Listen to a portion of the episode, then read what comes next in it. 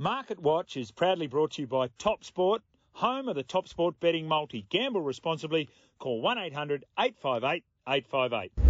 Let's have a look at what's coming up. We're going to get onto the NFL very shortly, but obviously some um, big cricket and massive football going on at the moment. I've got real fears, Tristan, around this Test series against the West Indies. We've got the WACA ground or Perth, the Perth Stadium that's bouncy, and we've got a night match at Adelaide Oval. If we see any fifth day cricket, I might even throw fourth day in there. I'd be very surprised. What's your market, mate?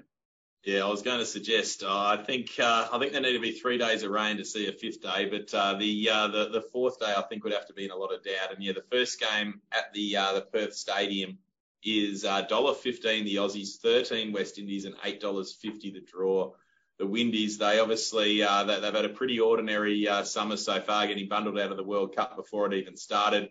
Uh, what they're doing now against the Prime Minister's 11, uh, Prime Minister's 11, they conceded over 300 to the Aussie side already, and they were bowling uh, some some Roston chase overs very very early into that situation, which I think is a bit of a concern for where we go to from here. So there was some good runs actually scored by the top order. Renshaw and Harris both got 50s, and Handscomb got a 50 as well. So interesting to see if there's a little bit of spine in the batting attack by the Windies over the next couple of days. But yeah, I do hold some fears for the uh, for the Windies and how long some of these games might go for.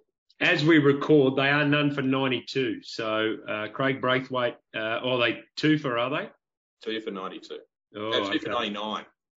All right. Well, that uh, hasn't quite updated quickly for me. Um, anyway, two for two for 99. So they just lost two wickets in the last over. So it shows just shows how quickly things can change for the uh, for the West Indies. Yeah, absolutely. Now so look had... at uh, look at that, Jimmy. The bookmakers have got a live feed where the wickets are through before we in the public even already know. What do they What do they call it in the tennis when they were sending the stuff back to India? Pitch siding. Pitch siding. Pitch siding. That's it. Pitch siding. Yeah, there we go. Um, what about the World Cup? That we, have seen some extraordinary results. Let's put aside Australia's loss, which is um, it hurts, but it's expected. So uh, four one against France, they were very good. But Germany lost to Japan. Argentina lost to Saudi Arabia, uh, and then we had Belgium just getting home against Canada. Um, there were some of these results that have really changed the outright winner market. Tristan, what's your, what's the latest on that?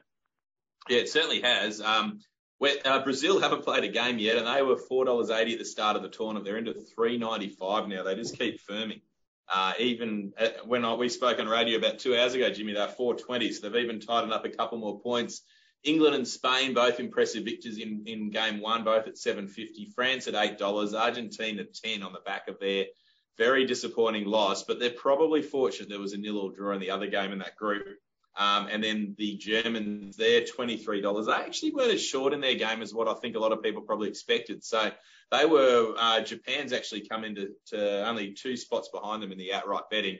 But yeah, certainly some big upsets. Uh, Belgium, number two team in the world, only just snuck over the line as well. I think uh, Canada had the better chances in that game. But it's been a fascinating tournament. It's been a lot of differing results. It's been a lot of nil-all scorelines and then a lot of free-flowing affairs. It's been one or the other. And yeah, with the Aussies, disappointing. Obviously, great to see them get that early goal, which I think gave everyone a lot of hope. But I think it's a it has to be a realization here of where we actually sit as a nation because I think we're in a lot of trouble against Tunisia and um, got a big World Cup in four years' time, which I think is what we've got to be looking forward to. The, the problem with that is Saudi Arabia is ranked probably lower than Australia, um, and then they beat Argentina. So, um, you know, things can happen at a World Cup. What are the holds been like, mate? Is it a good turnover event for you?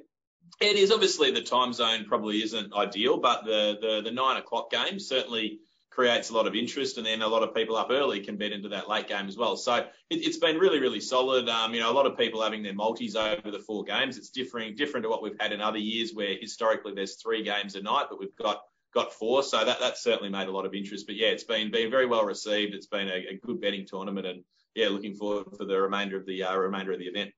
Tristan, are you seeing a, uh, a smoky somewhere there amongst um, the early betting leading into the last week and maybe these last few days of somebody that is across the public that they think as a team might be able to cause a little bit of an upset and maybe get through?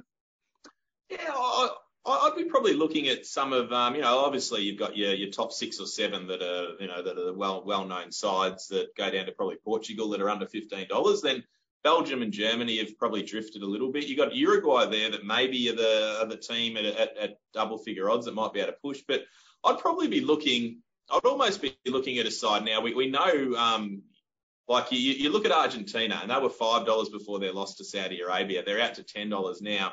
Um, they're, they're still going to have to win their two next games, and, and I think trying to acclimatise to those conditions, it is so different to any um, any place we've seen elsewhere. So I, I, sort of feel that maybe losing a game, it, it might turn into a bit of a false economy, and, and I, I don't think I think you'd rather drop a game early in the tournament when you've still got destiny in your own hands, when you've got the class. That may, maybe that's what you're looking for a, a team that uh, drifts on the back of maybe a disappointing first up effort.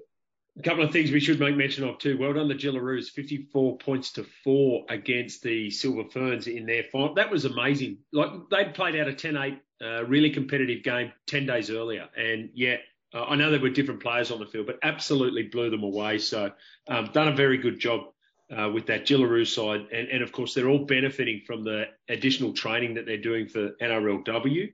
Uh, now, you've got to give us the WBBL markets too. Um, people will be listening to this before the Challenger tonight, but then the final on the weekend, Sydney Sixers straight through to that one. I know that's popular market uh, with your punters, Tristan. Yeah, very much so. And you've got a really tight betting game tonight. The Adelaide Strikers at $2 and the Brisbane Heat at $1.81. Brisbane winning through to get into that game. So they're slight favourites, and then they they take on in, in the final. I'd suggest whoever wins this game will probably go in as underdogs against the other Sydney side. Sydney's going to be around about that $1.65 mark, I'd suggest, and the winner of this game into about 225. So being very, very popular.